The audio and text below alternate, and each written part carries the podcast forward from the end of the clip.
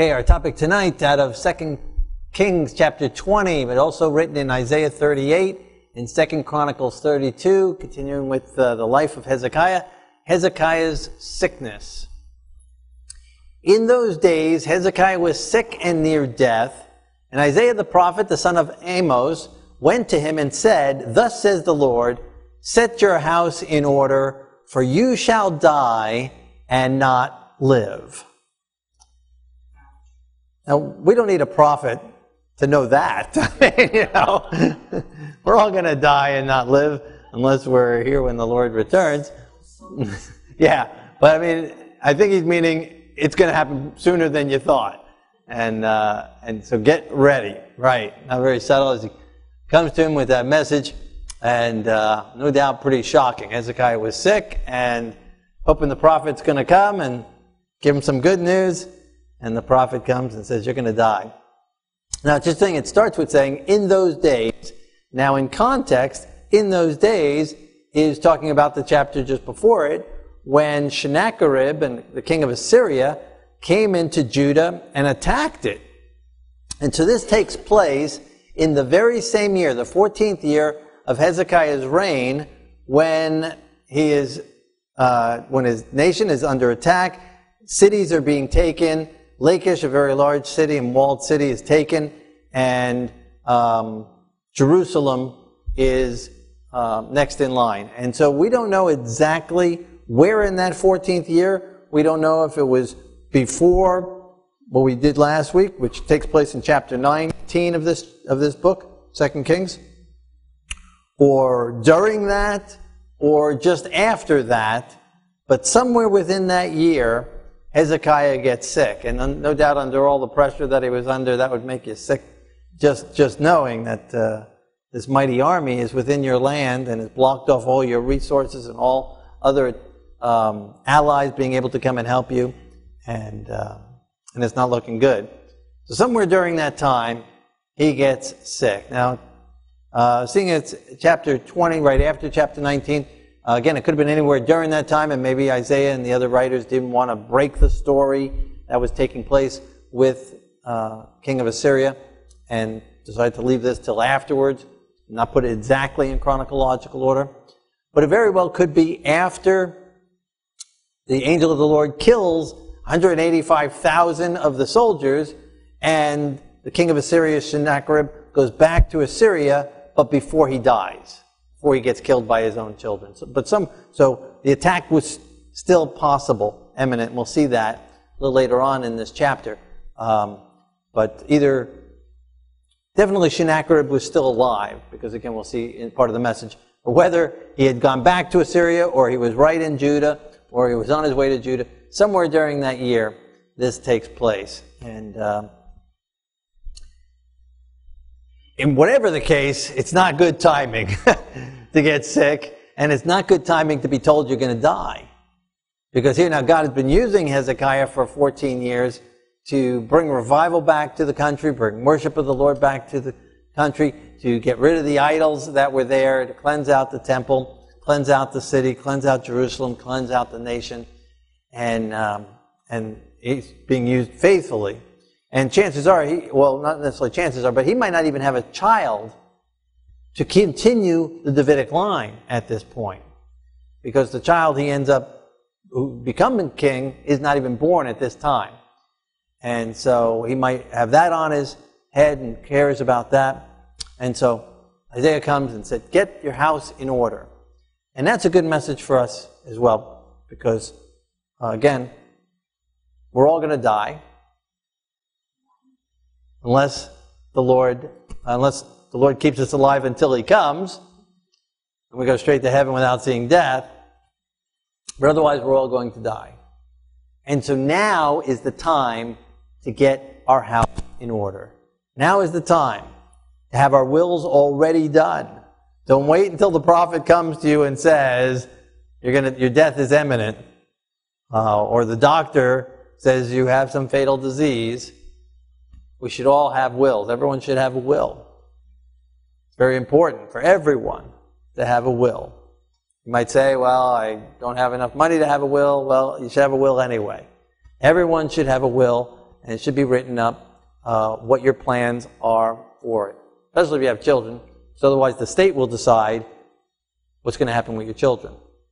And if you don't have children, the state's still going to decide if you don't have a will what's going to be done with what meager, whatever you have, and it might not go where you want it to go, and the majority will get a good portion of it just for doing you the favor of deciding for you where uh, your money and things should go. So everyone should have a will. Uh, I also know a story of a person who didn't have much money and put it off, wasn't a will, didn't need a will, but kept on hearing message, get, have a will done. And so he finally went and had a will done, and he ended up dying, ended up getting killed in a car accident. Uh, pedestrian getting killed. Well, his estate received quite a bit of money from the insurance company for his wrongful death. And he remembered the Lord in his will, and everyone should remember the Lord in their, in, the, in their will, just as the Lord blessed us in our, our life. And when we return to him faithfully, tithe and offerings, we should remember him in our death as well. And so the beneficiaries of that man's, um, all the beneficiaries of that man's uh, estate uh, received quite a bit of money, probably more than he was able to give in his whole life. He was able to give in his death. Um, and again, something like that could happen for whatever reason. But it might even just be some little thing that you want to make sure that somebody gets, some memento of you or some remembrance. Uh, and so we should have wills. Set your house in order. And also everything else. Our lives should be in order. So that if we are not there, our jobs, people should be trained to be able to take them over if we should die, if we're not able to be there. Our family should be uh, able to make it without us. Right? Usually in families, one person you know, knows more about this thing than the other, and the other one knows, you know, more about, uh, some people don't know how to write a check because the, their spouse always wrote all the checks, don't know how to balance a uh, checkbook. We should be ready to die and have others ready for our death, whenever it might come. Because we don't all get a warning. Hezekiah got a warning. He got a message. Doesn't always work out that way. So we should live prepared to die, have our lives in order. He turns his face towards the wall and prayed to the Lord. Remember, O Lord, I pray, how I have walked before you in truth and with a loyal heart, and have done what was good in your sight. And Hezekiah wept bitterly, just overtaken with grief. Tough message to receive. Again, he had plans, had hopes, and again, he might not have had a child yet. And his nation is under attack and difficult, unknown times ahead. And he's striven and hard work and done what he can to build up the nation. He didn't say, Oh God, please heal me. He says, God, remember me. And remember how I have been faithful to you. And he leaves it with the Lord. And he's crying and crying bitterly. That's all we're told about his prayer. Not a long prayer. But God hears more than his words. God hears his tears. God hears his heart. Don't have to worry about being a perfect prayer and having the right words. God hears the petition of our heart. But we need to turn away from the things of this world, turn away from everyone around us, and turn to the Lord and open our heart in prayers and petitions to Him often. Not just when we get the bad news. And we know from Hezekiah's life that he didn't just pray when he got the bad news, he was a praying man. And even as a praying man, this is all he could pray at this point. It's Basically, a one liner.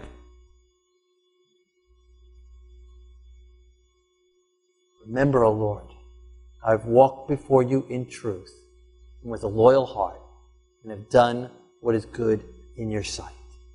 And we know from the scriptures that they say there was no king like him before him or after him. And so he wasn't just boasting, he was laying out the facts. And if the prophet was come to, to our home today, tell us the sickness is unto death. Set your house in order. would we able, be able to pray with a clean conscience, in truth. Lord, I've walked before you in truth with a loyal heart and have done what is good in your sight. There's no reason that any of us cannot, because God has given us the Holy Spirit. Yes, we're all born sinful. Yes, we're all born with tendencies towards evil. Yes, we're all born with evil desires and corrupt hearts. But God has provided a way of escape. God has provided the Messiah for us to take away our carnal desires, to take away our carnal thoughts, take away the enmity against Him, take away our cravings and our fallings and our failings, and to make us new, and to create in us new hearts that love Him, new minds that desire to obey Him, that want Him, that want to do what's right, and the Holy Spirit to give us the power to then do it as well.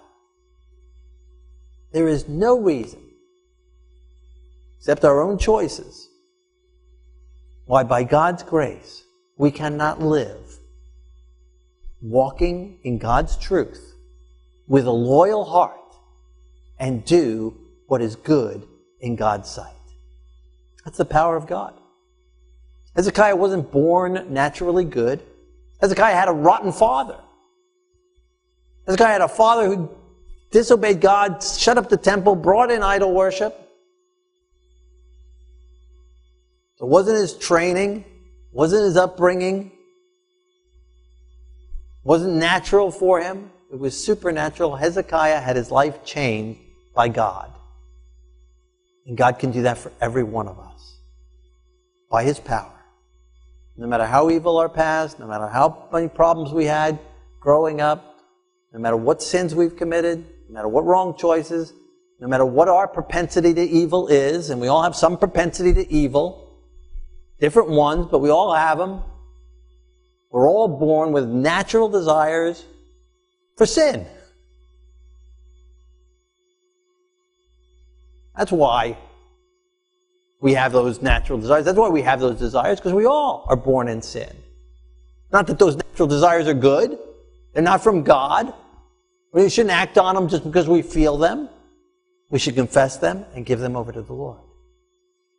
Allow Him to give us a new life, a new heart, new mind, new everything. All things become new when we surrender to Him. And that's what Hezekiah did and continued to do and thus, he's not playing catch up here. A lot of times people notified of some, you know, sickness, and then all of a sudden they start trying to make their lives right with God. Now is the time to make our lives right with God all the time. Don't wait till Yom Kippur to make it right. Every day should be a Yom Kippur. Every day, Lord, search me and try me if there's any wicked way in my heart. The end of every day, Lord, did I do right today? Did I make the right choices? And if not, confess them, receive God's forgiveness, and receive God's Spirit to change us in that area. So Hezekiah was able to pray this, and he's not rebuked for praying this. Isaiah would have known, God would have revealed it to him. Isaiah pointed out plenty of sins to plenty of kings. And before Isaiah reached the middle court, so when Hezekiah, I guess, is praying and crying, Hezekiah leaves, did his job, didn't stay around to comfort him or hug him or whatever. gave the message and he left. Not easy being a prophet, I guess, you know. And he's walking away and he's in the middle of the court.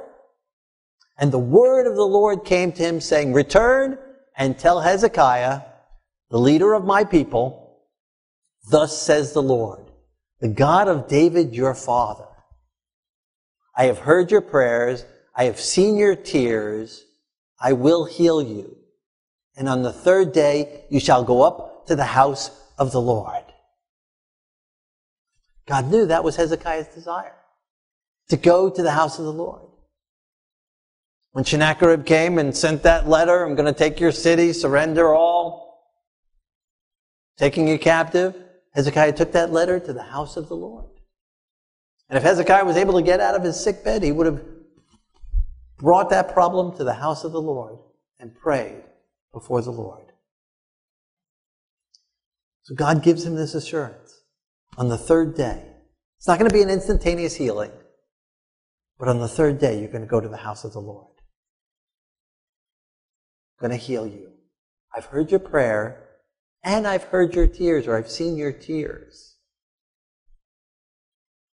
So God listened to his prayer. And God did for Hezekiah what he would not have been able to do if Hezekiah didn't pray. It's important for us to pray. Yes, God knows all things. Yes, God is in control. Yes, God can stop things and do things, but He doesn't always. And because of the battle between God and Satan, because we're not in heaven, because Satan is the prince of this earth, God set the boundaries, made the rules, and set it up that there are certain things that he cannot do unless we pray. And he heard Hezekiah's prayer. And he was able to move and heal Hezekiah.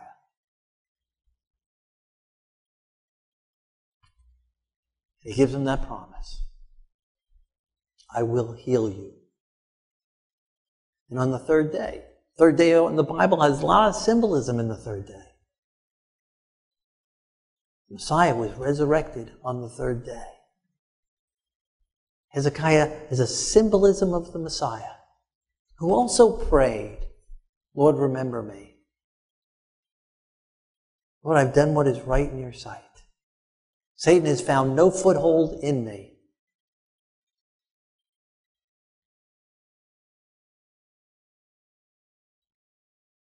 I've walked in truth.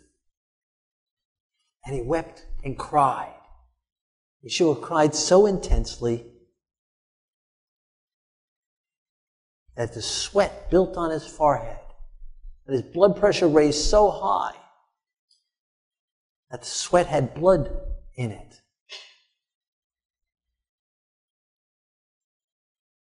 And the Father heard the Son's prayers.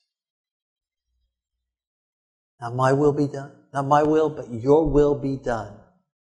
And Hezekiah didn't even specifically ask for healing. Remember how I walked with you in truth. Yeshua prayed, Lord, not my will, your will be done. Praying, crying. Father heard his prayers. And on the third day, he was in the heavenly house of the Lord. And Hezekiah is given this assurance as a foreshadow of the Messiah.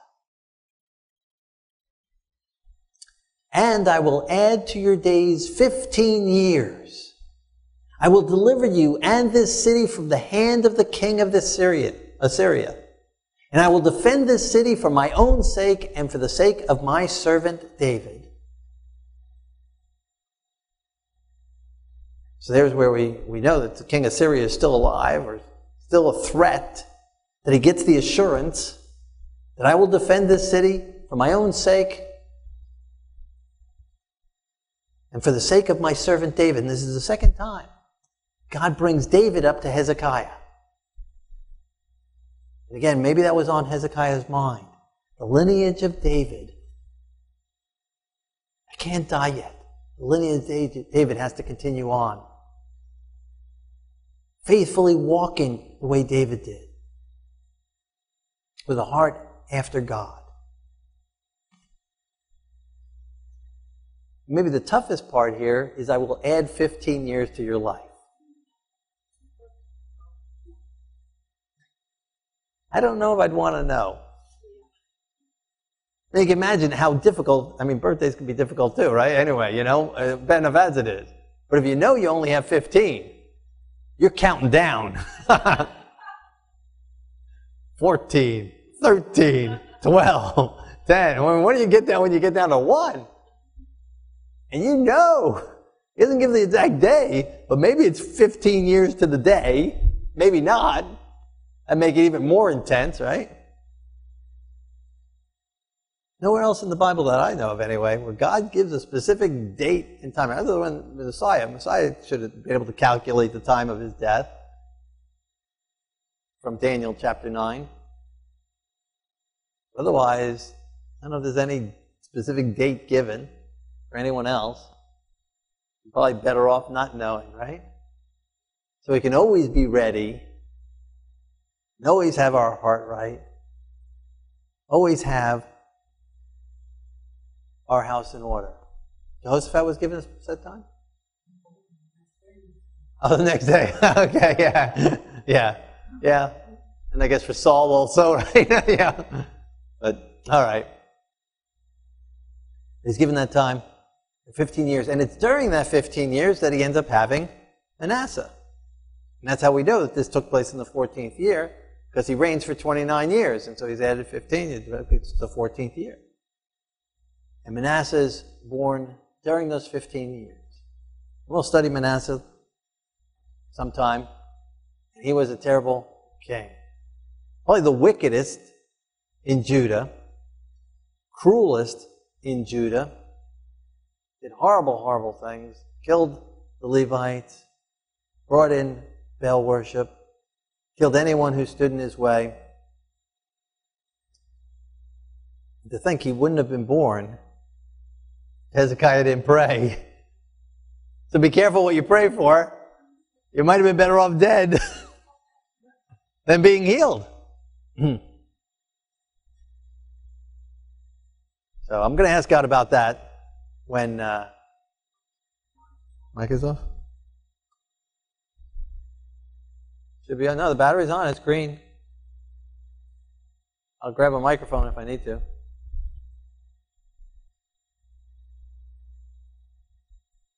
All right, Lou, I'm going to switch to this one then. Let's try this one. This one on testing. This one's off too. Testing one, two, three. One, two, three. One, two, three. One, two, three. Oh, something's on. Something's on. Okay, this one. There we go. So when I get to heaven, I'm going to ask God why. They're both on now. All right. All right.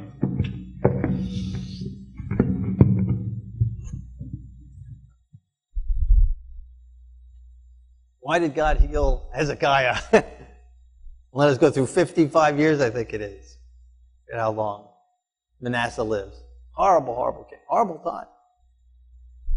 And if he didn't live those extra 15 years, Manasseh wouldn't have been born.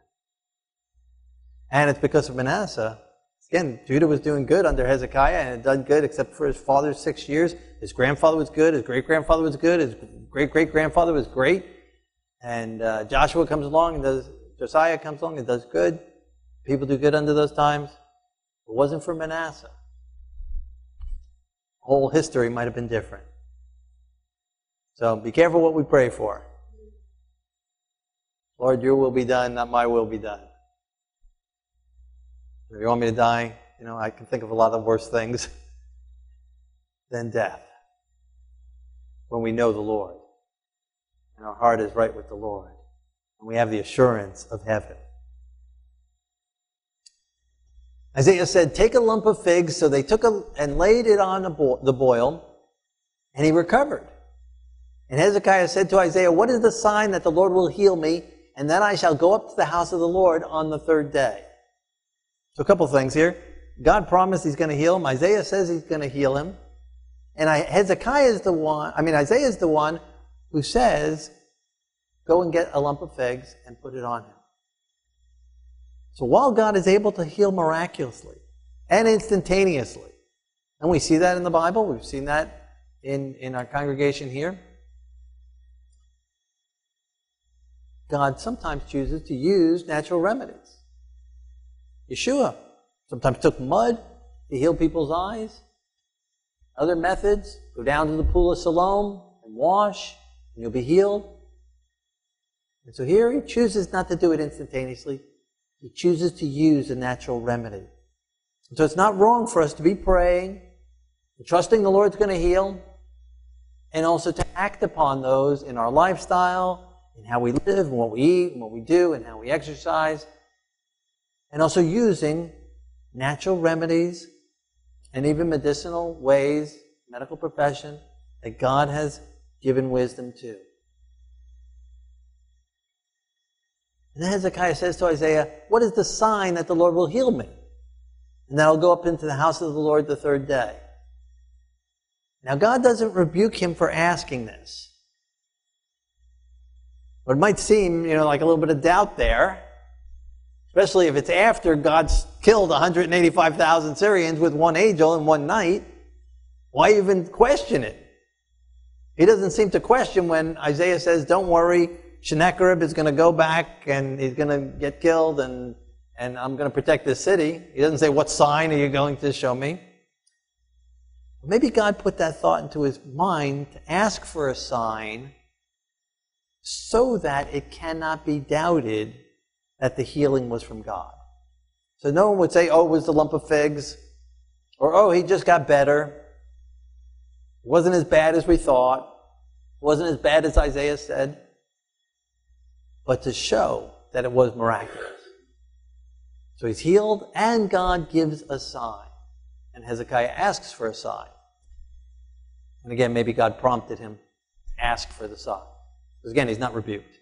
And there were others. Gideon asked for a sign and he wasn't rebuked. But we should be able to believe God without signs. And so Isaiah said, This is the sign to you from the Lord, that the Lord will do a thing which he has spoken. Shall the sun, shall the shadow go forward 10 degrees or back 10 degrees? So he gives Hezekiah the choice. How do you want, what miracle do you want?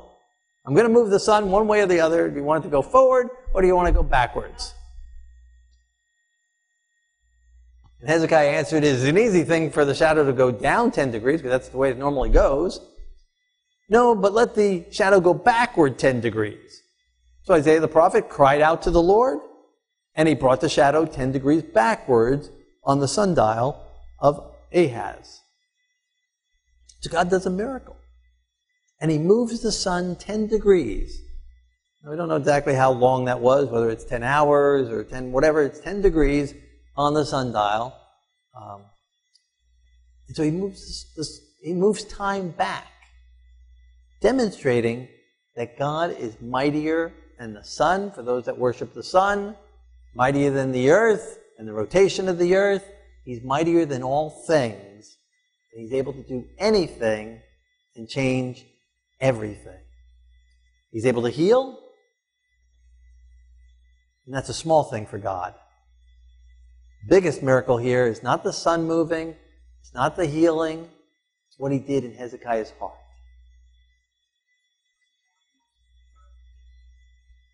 Yeah, yeah, it's a good idea. Let's go back. Let's go back.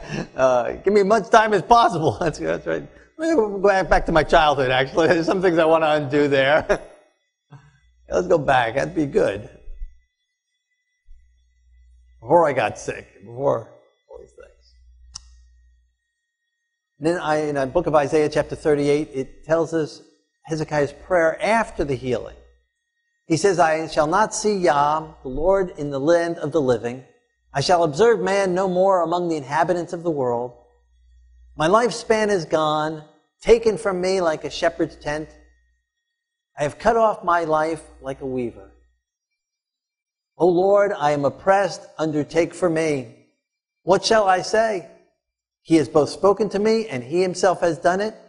I shall walk carefully all my years in the bitterness of my soul. O Lord, by these things men live, and in all these things is the life of my spirit. So you will restore me and make me live. You have lovingly delivered my soul from the pit of corruption. You've cast all my sins behind your back. Sheol cannot thank you. Death cannot praise you. Those who go down to the pit cannot hope for your truth. The living, he shall praise you as I do this day. Very similar to some of the Psalms. The living are not able to, the dead are not able to praise God. Only the living shall praise you. God lovingly delivers our soul from corruption, again, that we're naturally born into. And God casts our sins away from us. Not only the penalty of sins, not only the past sins, but He casts our sinful nature away from us. He saves us. You shall call His name Yeshua, for He shall save His people from their sins. So we praise the Lord. Now is the time to be praising the Lord. Now is the time to be thanking the Lord. Now is the day to be living for the Lord, trusting Him and relying on Him. So as we prepare to pray, if there's any area in our life that's not in order, that's not right before God or before men, as we pray, surrender it to the Lord and ask the Lord to reveal what you should do to make it right. You could not say before the Lord, Lord, I have walked before you in truth. If you're not following His truth, if you're not following some area in His Word, there's some area of disobedience. When we pray, surrender that to Him. Let Him forgive you. Let Him cleanse you. Let Him break Satan's hold over you in that area. And let God fill you with His Spirit. If there's any area we're not able to say, God, you've known my ways, how I've followed you and have done what is good in your sight. If there's any area that's not good in God's sight in our lives, when we pray, let's surrender that to Him. Any of us are sick. And maybe even unto death. Maybe fearing death. Or some sickness. You want to pray, Lord, your will be done. Lord, if you choose to heal me, let me be healed. Lord, use my life. Use me for you. And if you can be glorified in my death, I surrender that to you. You still have a purpose for me? Heal me and let me live. Some area of sickness you need healing. Bring it before the Lord. Let Him work His mighty power in you. Nothing is too hard for the Lord. Even if the prophet declared you as good as dead, bring it before the Lord. Let the Lord decide. May God's will be done in your life, on earth as it is in heaven. Maybe there's something troubling you. Maybe some fears upon your heart. Maybe you're fearing some attack. Some imminent attack is still out there. Surrender it to the Lord and receive God's assurance of protection. Trust in Him. Rely on Him. Maybe there's some area in your life that you haven't turned your face to the wall and prayed before the Lord and brought it before the Lord. Maybe you're not in the habit of praying. Maybe it's not become your custom to pray on a regular basis. I encourage you to surrender that to the Lord, confess that to the Lord, and ask Him to give you a praying heart, a praying mind. That when trouble comes, whether news from a, the prophet or news from the king of Assyria, your first impulse will be to bring it before the Lord in prayer, trusting in Him. So, if any of those areas apply to your life, as we pray, let us give them to the Lord and trust in Him. Our Lord and our God, King of the universe, we are thankful for the example of your word. We're thankful for Hezekiah, and we're thankful, Lord, this godly example. Lord, the work that you did in Hezekiah's life, you can do in our life as well. We were born with corruption and frailties, and you delivered his soul, and you can deliver us as well. to deliver us from our corrupt carnal heart and mind. Deliver us from our fears and our anxieties. Deliver us from our sicknesses, our physical and our spiritual sicknesses. Deliver us from fears, emotional sicknesses as well. Work in us and through us. Lord, any area in our lives that's not right and set before you, is anything that we need to get right, Lord, impress our minds and lead us in your way. Direct us and move us to fulfill your purpose and your deeds. That we may even come before you and say before you that we've walked in your truth. We've done what is right. We loved you and we serve you. In Yeshua's holy name, amen.